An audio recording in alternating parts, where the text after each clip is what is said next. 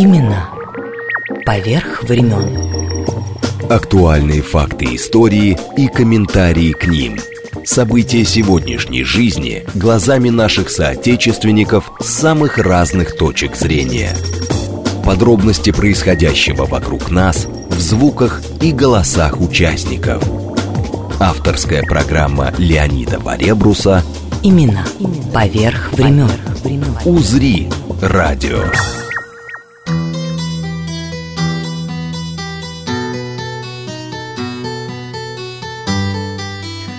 Здравствуйте все, кто в этот час вновь с нами. Это, между прочим, композиция и композитор Александр Грибоедов, больше известный нам как автор «Горя от ума» и многих-многих других произведений.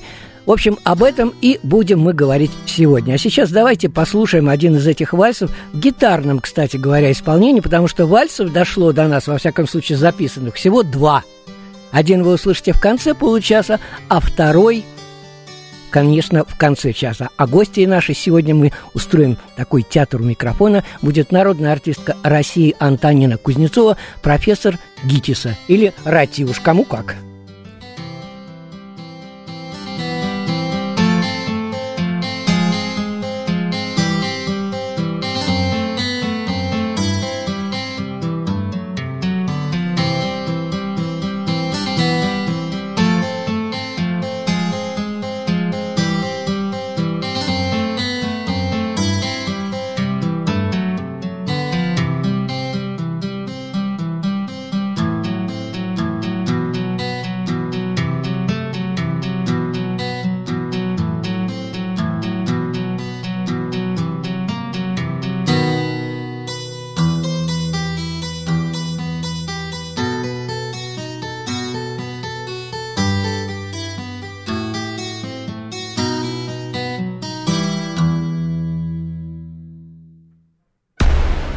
Леонид Варебрус.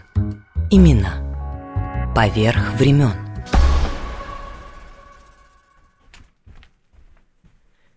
Итак, мы продолжаем. Антонина Михайловна, вам слово. Александр Сергеевич Пушкин. Я расстался с ним в прошлом году в Петербурге, перед отъездом его в Персию. Он был печален. Я хотел было его успокоить, но он мне сказал, «Vous ne connaissez pas ces gens-là. Vous verrez qu'il faudra de couteau». Вы не знаете этих людей. Вы увидите, что дело дойдет до ножей. Ну, пуркуапа, как говорят французы. Добавлю сразу, что написать его биографию писал тот же Александр Сергеевич Пушкин, а не Александр Сергеевич Грибоедов. Было бы делом его друзей. Но замечательные люди исчезают у нас, не оставляя по себе следов. Мы ленивы и нелюбопытны. Дорогие друзья, это вообще удивительно. Вот я неделю занимался этим Александром Сергеевичем Грибоедовым. Сходил к его дому на Арбате – Э, на чистых прудах, где памятник стоит 59 -го года Аполлона Мануилова. Точно такой же памятник, это вообще удивительно, день в день. Точно такой же памятник стоит в Петербурге, но посвящен скульпторам Мануиловым, Александру Сергеевичу Пушкину, около Пулковских высот, поворот где на Царское село. Потрясающе. Дело в том, что мы же знаем только горе от ума, а ведь это столько это вообще немыслимо, сколько написал Грибоедов. И мне почему-то сразу Вяземский, Антонин Михайловна вспоминается. И жить торопится, и чувствовать спешит. Господи, в 13 лет один факультет Московского университета, в 15 другой. И зарезали в Тегеране во время резьбы в русском посольстве 34 года. Это 192 года назад. Они как-то с Александром Сергеевичем, э, Пушкин 10 февраля умер 2.45 по полудню – Грибоедов был убит 11-го. Вот потрясающе. Пушкин прожил 46 часов после дуэли. И, оказывается, я нашел в биографии у Грибоедова, он тоже участвовал в дуэлях. Вообще просто вот не умещается. Поэтому вам слово дальше, потому что я хочу, уж простите, Антонина Михайловна, вот, я хочу, чтобы у нас сегодня был какой-то театр микрофона в том смысле, что давно забытый жанр. Вот просто читать Грибоедова. Я буду читать не Грибоедова, вы ошиблись в самом начале. Я буду читать Юрия Николаевича Тынянова, А, который вот написал о нем роман, непревзойденный, и пока никто и не собирается превосходить, потому что это и в самом деле великое произведение. Итак, я буду читать оттуда фрагменты, причем не рваные даже фрагменты, а только последние дни его жизни. То есть, когда он... А, впрочем, прямо и начну. Кавказ. Что такое Кавказ? Кто там жил на Кавказе? Кто обитал? Василий Андреевич Жуковский попытался было набросать краткий список и утверждал, что там гнездятся и Балкар, и Бах, и Абазех, и Камукинец, и Карбулах, и Абазинец, и Чечереец, и Шапсух, и что они как серны скачут по скалам, а дома курят трубки. Иноземная барабанная музыка имен была превосходна, и щедра даже слишком, потому что камукинцев и чечерейцев таких племен на Кавказе не было. Гнездиться они, стал быть, не могли. Война же на Кавказе шла все время. Никто уже и не задавался мыслью, как это так, и чего ради идет она, это постоянная война. Но по донесениям яствовало каждый день. Имеем успех, приводим к покорности такие-то и такие-то племена, не то камукинцев, не то, опять же, чечерейцев. Нессельрод вообще все племена на Кавказе называл кахетинцами, так как помнил только своеобразный вкус кахетинского вина. Но и Нессельрод, и Николай I знали, если бы Турция победила, Кавказ бы восстал. Персия победи... Персию победили, Кавказ восстанет, или наоборот, если бы Персии, э, то словом «Кавказ» восстанет в любом случае. Но что такое Кавказ? Император Александр знал. Он называл Кавказ жаркою Сибирью. Итак, Тифлис, Грибоедов в Тифлисе. Однажды вечером Грибоедов вышел из Ахвердовского дома и обернулся, чувствуя за собою кого-то, к забору. Прямо против комнаты Нины Чевчевадзе эм, прижался молодой э, офицер. Грибоедов рассердился, ибо офицер заглядывал в окно Нины. Он хотел подойти к асессору и прогнать его, э, сказать, что это неприлично, но, но он остановился. Это было человеческое лицо невысокого пошиба, но оно так тянулось к свету в окошке, так забыло о себе самом, что Грибоедов и сам стал смотреть в Нинино окошко. Там мелькали иногда волосы, лоб, видны были движущиеся руки, но всего лица и всей фигуры не было видно. И, глядя на полуоткрытый рот асессора, Грибоедов догадался, что Нина необыкновенно хороша. Он знал это. Теперь он это понял. Он стоял как вкопанный. Все вздор, только Нина существует.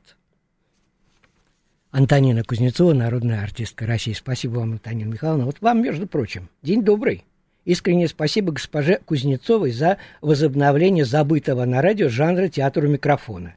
Видела несколько э, поэтических концертов вашей гости в Москве и сейчас получаю только радость. Грибоедов того достоин. Галина Коломна. Вот так. Я что Спасибо хотел, ей. хотел еще сказать э, чуточку. Я не совсем ведь ошибся. Я просто... э, мы с разных сторон смотрим на Грибоедова. Вот вы через Тынянова, я через его какие-то вещи. Я просто хочу сказать, что драматургия у него ведь не только «Горе от ума», и «Грузинская ночь», и э, диалог э, половецких мужей, и несколько водевилей. Водевили, да. да. самое главное, э, публицистика есть еще и по, сам о себе по поводу комедии «Горе от ума», и э, путевые заметки, и Моздок, и Тифлис, и Тегеран, и рассказ Вагина. Там много чего. Да. Поэтому мы сегодня просто смотрим на Грибоедова с разных точек зрения, потому что действительно его не стало э, 11 февраля, вот, а 10 февраля Пушкина. Они как-то оба, Александр Сергеевича, настолько переплетены, я должен сразу перед слушателями извиниться, сейчас еще буквально одна секунда, должен перед слушателями извиниться, что 15 января когда мы с Антониной Михайловной здесь отмечали дни э, рождения, поговорили о Лермонтове и так далее, э, о Мандельштаме, но до, к сожалению, я потом извинялся дико перед Антониной Михайловной, она говорит, ладно, придется еще раз прийти, я имею в виду, что извинялся, что мы не успели, не дошли. Но зато у нас сегодня целый час о Грибоедовой. Дорогие друзья, пишите, ради бога, э, что вы об этом думаете, смски на портал «Говорит Москва» плюс семь девятьсот двадцать пять четыре восьмерки девяносто четыре восемь. Телеграмм, естественно, для сообщений говорит МСК Бот. Телефон прямого эфира здесь у нас есть еще. Но я просто не, не смогу прерывать Антонину Михайловну, потому что так редко бывает. И телеграм-канал «Радио говорит МСК». Ну, YouTube, естественно, говорит Москва. Вы можете, кстати, трансляцию смотреть этого нашего эфира. Нет, нет, нет, идет на этом самом, на сайте радиостанции «Говорит Москва». Никакого Ютуба. Не надо. Как говорила наша старшая воспитатель в пионерском лагере. Мальчик, только не надо мне ля-ля. Знаешь, как у Раневской папироса в зубах. Обалденный образ. Прошу вас, мы говорим о Грибоедове. Итак, я продолжаю. Вернее, начинаю, конечно. Тифлис. Из письма Фадею Булгарину. Угу. 24 июля письмо написано. Это было 16-го. В этот день обедал я у старой моей приятельницы Ахвердовой. За столом сидел против Нины Чевчевадзевой и все на нее глядел. Задумался, сердце забилось. Это придало мне решимость необычайную. И, выходя из-за стола, я взял ее за руку и сказал «Venez avec moi, je quelque chose à vous dire». «Идемте со мной, мне нужно кое-что сказать вам». Она меня послушалась, как и всегда. Верно думала, что я усажу ее за фортепиано, как всегда. Вышло не то. Дом ее матери возле. Мы уклонились туда, взошли в комнату. Щеки у меня разгорелись, дыхание занялось. Я не помню, что я начал ей говорить, и все живее, живее. Она заплакала и засмеялась одновременно. Я поцеловал ее, потом ее матушке, к ее бабушке, к ее второй матери Просковье Николаевне Ахвердовой. Нас благословили, и я повис у нее на губах во всю ночь. Днем послал курьера к отцу ее в Еревань с письмами от нас обоих. Пришел ответ от князя Чевчевадзева отца из Еревани. Он благословляет меня и Нину и радуется нашей любви. Хорошо ли я сделал? Не говори Родофиникину, этот грек вообразить, что любовь заглушит во мне чувство других моих обязанностей, какой вздор. Я буду вдвое старательнее за себя и за нее. Потружусь за царя, чтоб было чем детей кормить. 22 августа он с Ниной венчался в Сионском соборе. На другой день, 23-го, генерал Сипягин, военный губернатор Тифлиса, давал бал в честь Грибоедовых. Генерал беседовал со своим приятелем, полковником, и разглядывал танцующих. «Я человек без предрассудков, я тактик, я стратег. В Паскевича я не верю. Он озирается. Суворов озирался? Нет. Суворов не озирался. Вот вам, пожалуйста, иностранные газеты что пишут. журналь «Де Деба», пишет «Паскевич талантами неодаренный» просто удачлив, ему во всем помогают Лежан Дюмалер, пострадавшие, те господа, что в декабре на Сенатской площади танцевали. В декабре 25-го года. Теперь к нам сюда сосланы. Вот сидит у него артиллеристом Бурцев, отличный полковник, и все решительно за Паскевича делает. А ведь он тоже, знаете, из этих, из славной стаи, с Сенатской площади. У меня о нем вот такая тетрадь наблюдений. А в солдатах кто? Офицеры, инженеры и тоже все за Паскевича делают. Вот я сегодня заарестовал одного коллежского асессора. Как будто ничего особенного, тайного. Влюблен, мол, в деву гор и жду часа. Но вы прислушайтесь, полковник. Дева гор — это что такое? Что это такое Дева гор и что это за час такой? Чего его ждать часто этого? А? А, тут что-то есть. Тут под Девой гор, может, целое тайное общество скрывается. Но совсем тем скажу я вам, полковник, что я устал. Я устал. Я бросаюсь в поэзию, я, знаете, очень люблю стихи. И что же я там нахожу? Падение вкуса. Я люблю одни баллады Жуковского. В двенадцать часов по ночам из гроба встает барабанщик. А? У меня есть рукопись нашего жениха Александра Сергеевича. Прочел я ее, знаете, и бросил стол. Я люблю смеяться. Пожалуйста, почему же нет? Много смешного есть. Например, Бокаччо. Как загонял монах дьявола к девице в ад. Это прекрасно, полковник. Вы не читали, я вам дам. Непременно дам. Но я прочел Александра Сергеевича комедию и поразился. Ну, есть смешные моменты, удачные портреты. Но ведь уж над всем над всем смеется. Уж гвардии ему не нравится. Гвардия, видите ли, стала плоха. Гвардионцы. Это смешно? Это плоско. И все-таки, полковник, я его уважаю. В нем есть свободный тон, старый, знаете, московский. Говорит он свободно. Если хотите знать, полковник, я его люблю. Ой, я не тактик, я не стратег, я хочу любви. И хочу свободной молодежи, чтоб они целовались, чтоб они а, плодились, черт их совсем возьми, и пускай он женится на девочке, на дитяти, пожалуйста.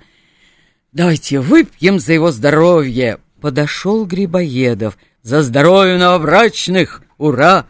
И вдруг генерал взял Грибоедова за руку и прошептал, указывая на кого-то. «Феневу муманшер». «Держитесь, мой дорогой». В дальнем углу залы стоял с тонкой талией капитан Майборода. Аркадий Иванович Майборода, офицер Вятского полка, которым командовал Пестель. Принятый в тайное общество, Майборода донес на Пестеля, в виде награды переведен в лейб-гвардию. В его доносе было сорок пять фамилий. «Вот я не люблю этого. Создание века», — сказал генерал. «Это роняет гвардию, это афронт. Ну, оставили бы его в армии, ну, наградили бы там как-нибудь. Но зачем же в гвардию?» «А в армии его держать можно?» — спросил Грибоедов. «А в армии можно. А куда его деть?» «А, и в гвардии можно, генерал, э, полковник. Теперь, теперь Генерал можно и в гвардии, и полковником, он хотел сказать генералом, но тут уже генерала Сипягина несколько перекосило. Аркадий Иванович Майборода впоследствии дослужился до чина подполковника, покончил жизнь самоубийством. Да, вот такой у нас сегодня театр у микрофона. Народная артистка России Антонина Михайловна Кузнецова, профессор ГИТИСа. Меня здесь нет, я только проводник. Я про то, про то что вы проводник. Вот. Итак. Мы читаем Тынянова. Да. У нас осталось еще э, до э, новостей где-то еще примерно полторы минуты. Кусочек. Или... Я понимаю, я вижу ваше лицо, Антонина Михайловна. Дорогие друзья, давайте вот как сделаем. Я сейчас объявлю э, буквально через э, э, полторы минуты. Э, я просто хочу сказать, что мы сегодня говорим о жизни не через его произведение, Антонина Михайловна меня поправила в самом начале, что э, мы говорим о жизни сегодня писателя, композитора и дипломата Александра Сергеевича Грибоеда. Он прожил короткую жизнь, но весьма э, удивительную, потому что столько произведений оставить. Еще оказалось, что есть у него вальсы, которые дошли э, до нас. Оставил после себя не только вот опять же комедию «Горе от ума» или Грибоедовские те же вальсы. Вот первый прозвучит, который мы сейчас поставим, будет э, вальс ми минор. Я хочу сказать, что э, Мажор сейчас будет? О, как оно интересно. Значит, тогда хорошо, спасибо, что поправил. О том, как появился этот э, вальс, э, рассказала Екатерина Соковнина, племянница литератора и тайного э, советника сенатора Дмитрия Бегичева, лучшего друга Грибоедова. Именно Бегичев, как говорит молва, писатель, э, именно Бегичева писатель вывел в образе Платона Михайловича «Горе от ума». Так вот, Екатерина Павловна пишет, в эту зиму Грибоедов продолжал отделывать свою комедию «Горе от ума», и чтобы вернее схватить все оттенки московского общества, ездил на балы и обеды, до которых никогда не был охотник, а потом целыми днями запирался в своем кабинете. Тогда по вечерам раздавались его чудесные импровизации на рояле. Я, имея свободный доступ в его кабинет, заслушивалась до поздней ночи. У меня сохранился сочиненный и написанный Грибоедовым вальс, который он передал мне в руки.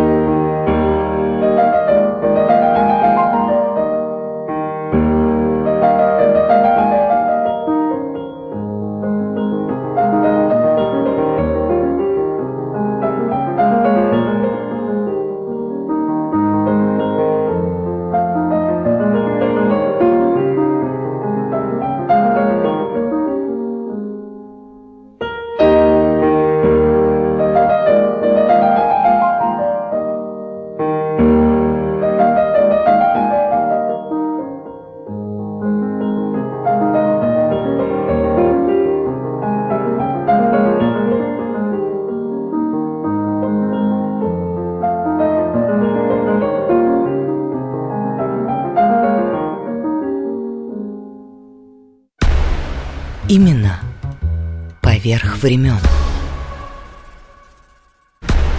Леонид Варебрус. Имена поверх времен. Здравствуйте, дорогие друзья, еще раз всем большой привет, несмотря на дикий снег совершенно вот за окном. Москву совсем не видно даже с нашего седьмого этажа.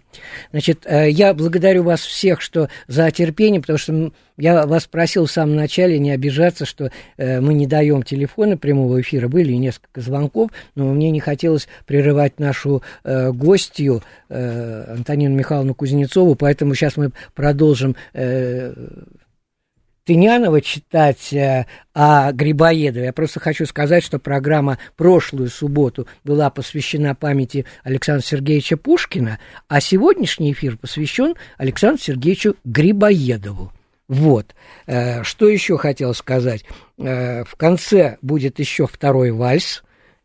Исполнит его Григорий Соколов на фортепиано. Вот. Сейчас просто вам напомню, что Александр Грибоедов не просто автор «Горя от ума», а многих других произведений. И то, что я уже говорил сегодня, и э, водевилей, и э, публицистики, и путевых заметок. И он еще очень известный дипломат. Так что вот так случилось, что 192 года назад он был убит э, в посольстве России в Тегеране, в Персии. Так сейчас Юрий Тынянов. Да, еще несколько буквально строчек прочитаю. Э, так, спасибо, низкий поклон Танине Михайловне за верность слову и служение ему. Очень хотелось бы услышать в исполнении гости строки Александра Сергеевича Грибоедова, как маленький подарок из прямого эфира для всех нас. Это вот тут без подписи. А, нет, есть Лена. И еще раз... Э, Подарок, подарок, действовать. А, здравствуйте, я из Узбекистана, спасибо вам за Грибоедова. Вот так. Прошу вас, Антонина Михайловна Кузнецова. Я могу продолжать про Грибоедова, наконец? Конечно. Они уже забыли, о чем речь-то, естественно. Итак, Грибоедов, письмо другу Бегичеву. Делать нечего, еду в Персию. Да и самое назначение меня полномочным министром в моем чине я должен считать за милость, но предвижу, что живой из Персии не вернусь. 9 сентября. Грибоедов вышел на крыльцо в раззолоченном мундире. Нина уже ждала его. Стояли повозки, кареты, его окружил почетный конвой, который полагался полномочному послу. «Bon voyage, votre excellence, notre cher estimé Вазир Мухтар, ваше счастливого пути, ваше превосходительство, наш дорогой и уважаемый Вазир Мухтар». Так он стал Вазир Мухтаром, то есть посланником. Ну что ж, Тебриз. Наконец, я в Тебризе. Владетельный Аббас Мирза, при котором мы имеем честь находиться, великий мой недоброжелатель.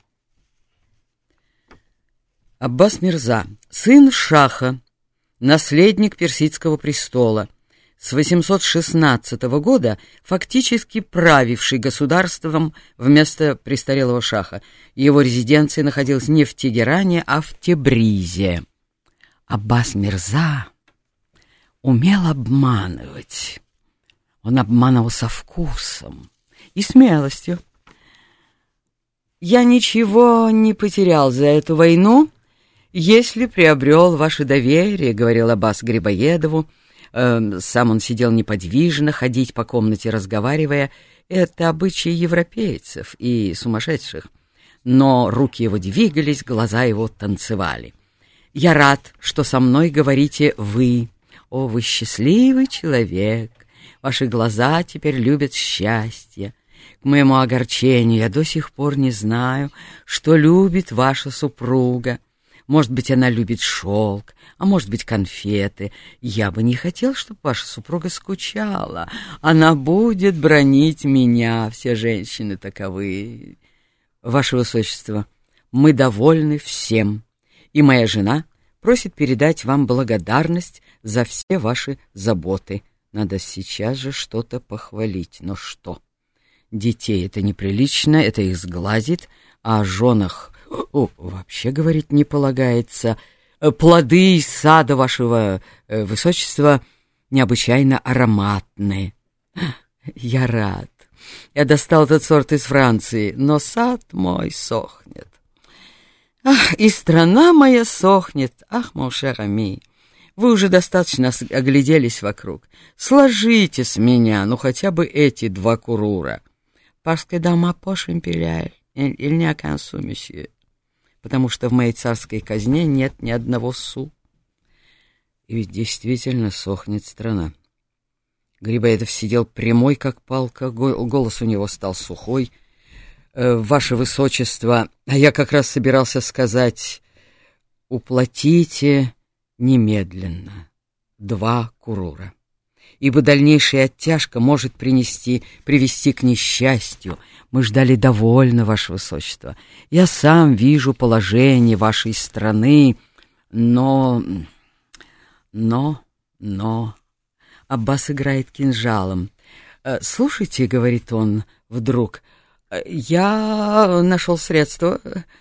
Я хочу поехать в Петербург к моему другу-императору. Я хочу поговорить с императором, как человек с человеком. Я сказал бы императору, пусть он вспомнит решительный день своей династии, двадцать пятый год. Теперь у меня такой решительный день. Он должен меня понять, как наследник наследника. А колесо вашей удачи идет вверх и вниз. Тут нечему радоваться, господин Грибоедов. Удача, она как женщина, у нее закрыто лицо. Ваше Высочество намекает на слухи, слухи о поражениях Паскевича в войне с турками. И Грибоедов смеется, а Бас тоже смеется. И именно на это я и намекаю.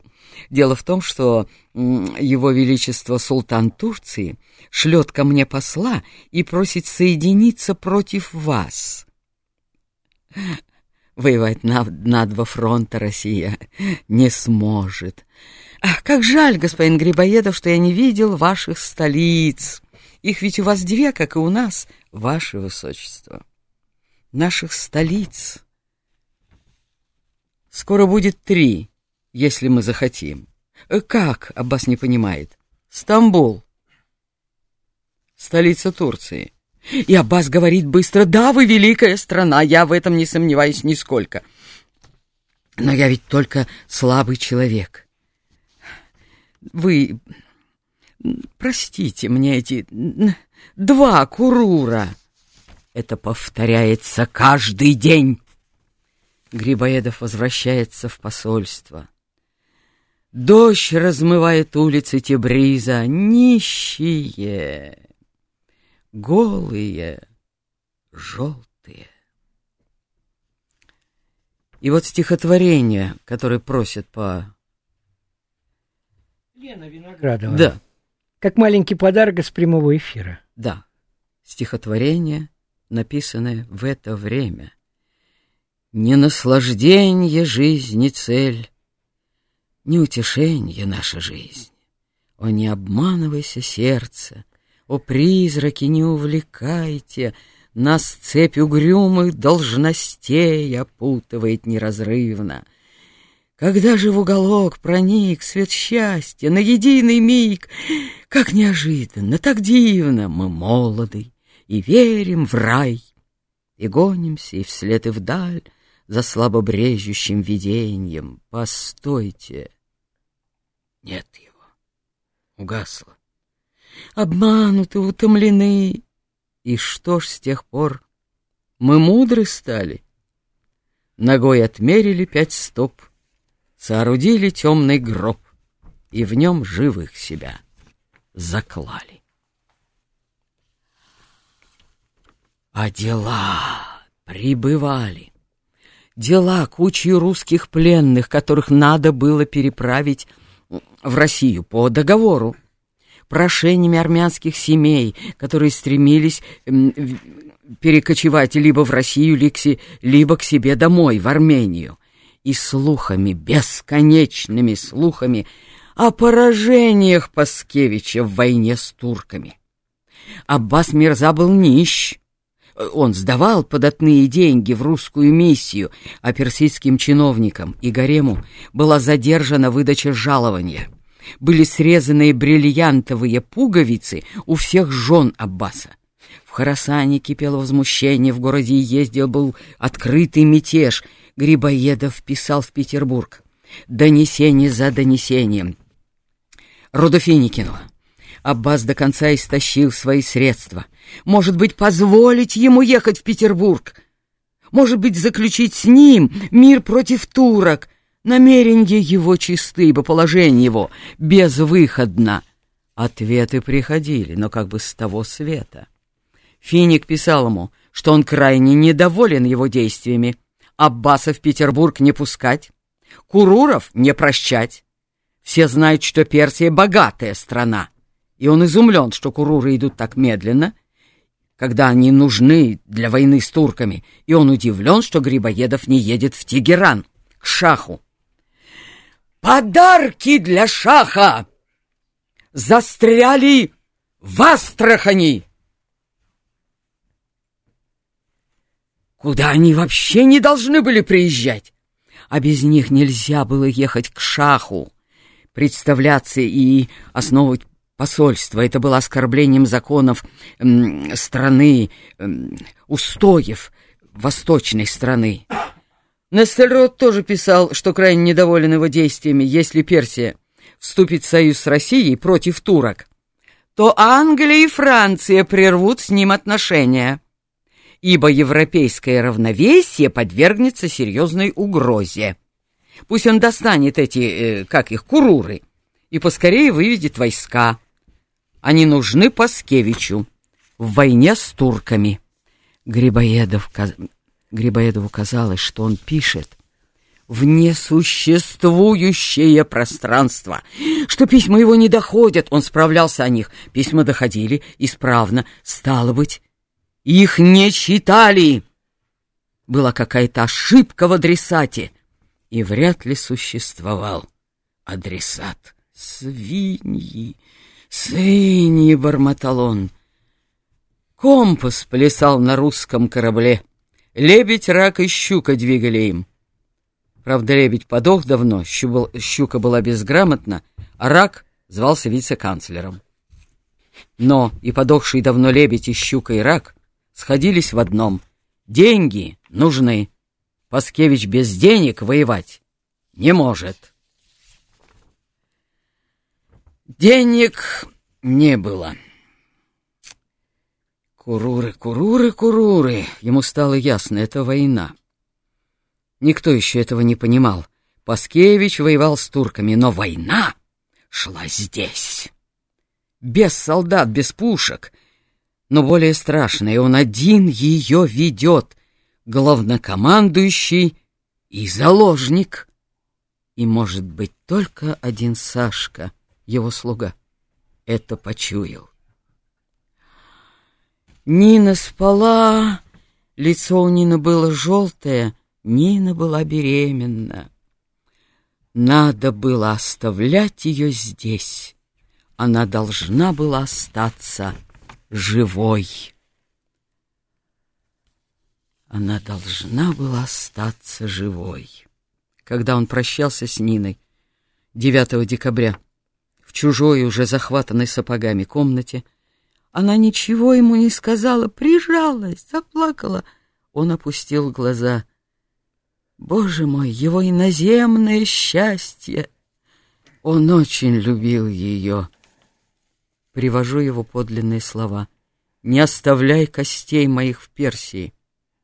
Если умру там, то похорони меня в Тифлисе, на горе святого Давида». Тегеран! Что такое Тегеран?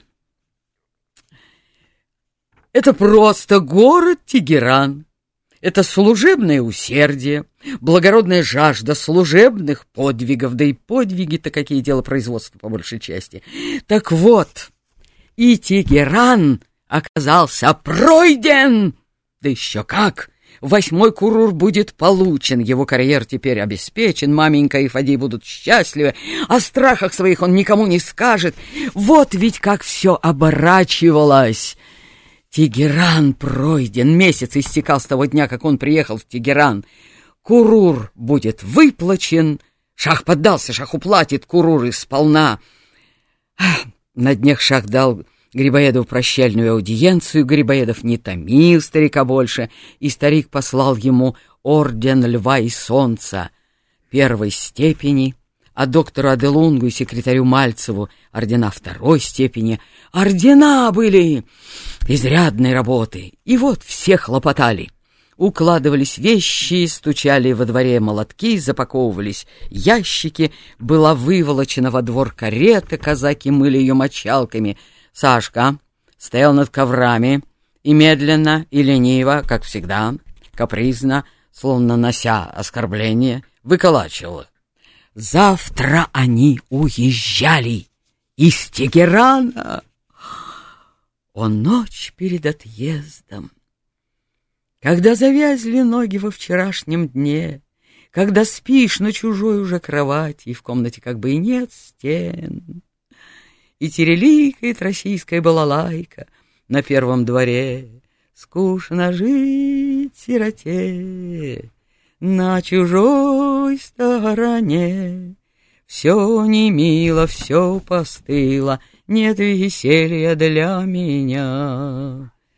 Помню город родной, Сам зальюся слезой. Всем был волен, всем доволен, Нужды и горечи не знал. Дремота заколодила дороги, спутала Россию, Подменил ее в потемках Кавказом, И надо разгрести тысячи верст, Чтобы добраться и услышать. Ярославна плачет в городе Тебризе, Она беременна, и беременность ее мучительна, Дремота заколоть перестала тереликать балалайка. На три удара открылась калитка русского посольства, стоял человек и требовал немедленного свидания с, с господином Грибоедовым.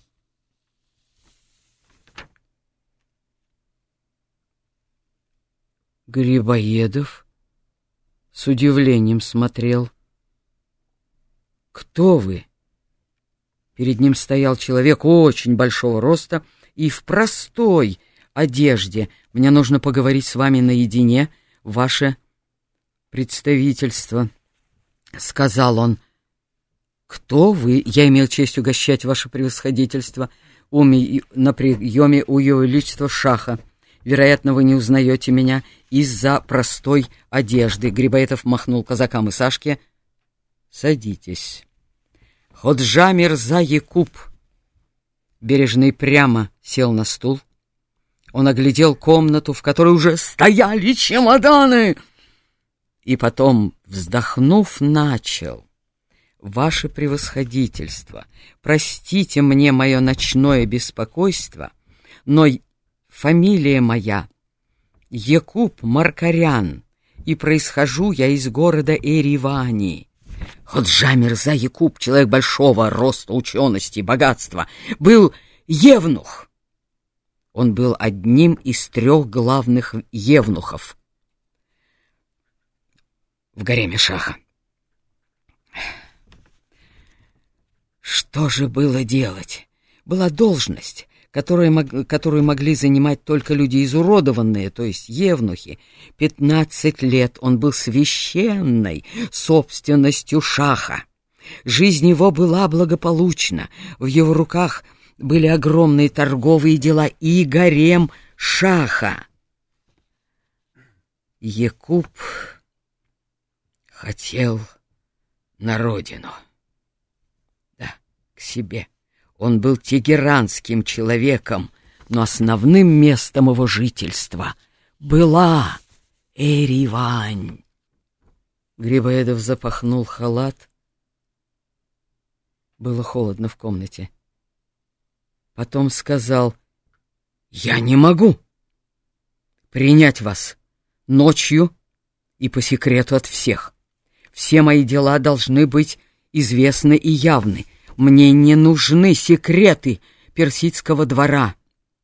Поэтому я прошу теперь вернуться в свой дом. Подумайте хорошенько. Приходите в другой раз, уже открыто, днем, чтобы я мог открыто взять вас под свою защиту. В восемь часов утра Ходжа Мирза Якуб с тремя слугами пришел во второй и последний раз. Он остался в русском посольстве. В тот же день привезли, наконец, подарки для шаха. Сильно запоздавший, и Грибоедов остался на сутки, не больше, на сутки, чтобы вручить их шаху. Ой, спасибо, Антонина Михайловна, народная артистка России Антонина Кузнецова, профессор ГИТИСа или РАТИ, кому как. Я благодарю вас, как вы говорите, я только передаю. Спасибо, мы с вами сегодня слушали специальный выпуск программы «Имена», посвященные Александру Сергеевичу Грибоедову, и это был один из самых известных романов Юрия Тынянова «Смерть Вазир Мухтара». В нем он рассказывал о последнем годе жизни великого писателя и дипломата. Я хочу сказать, что Александр Грибоедов родился вот здесь недалеко от Пятницкой, на Арбате, 15 января 1795 года в Москве дворянин из детства отличался очень большими способностями, но уже к шести годам говорил на трех иностранных языках, а когда был подростком на шести. Вот тут пишут, почему э, иногда встречаются. Ну, вспомните, э, Пушкина там тоже очень много французских слов да. Это было... Они общем, говорили да, по-французски. Все, все разговаривали, поэтому я еще добавлю только, что, ну, то, что в самом начале говорил, что в 13 э, лет э, Грибоедов окончил словесное отделение Московского университета, в 15 юридическое. Поэтому ничего удивительного, что сейчас появилась студентка девятилетняя в Московском университете. Это все уже было много-много лет назад. Это уже совсем другое. Скажите, пожалуйста, у меня не будет возможности рассказать его последнюю ночь? Тогда придется э, э, вальс убрать. Ну давайте тогда пожертвуем чуть-чуть вальсом и дадим совсем маленький кусочек. Нет, совсем маленький не получится, но и небольшой. Ну если небольшой, как? минута. Нет? Нет. Антонина Михайловна, даю слово, низко кланяюсь, честное слово, не выпендриваюсь, и приглашаю вас в любое время, когда не будет концерта, чтобы вы пришли, и мы еще поговорим обязательно. Я благодарю вас, дорогие друзья. Теперь о Грибоедовой композиторе понятно, что известно. Осталось два вальса, то, что я уже говорил, и в его доме, где он родился на Арбате, Зайдите, увидите мемориальную досочку, там э, постоянно устраивались музыкальные собрания. Помимо хозяина здесь музицировал Александр Алябьев. А с писателем князем Владимиром Адоевским Грибоедов обсуждал музыкально-теоретические вопросы. И Григорий Соколов играет вальс Александра Грибоедова.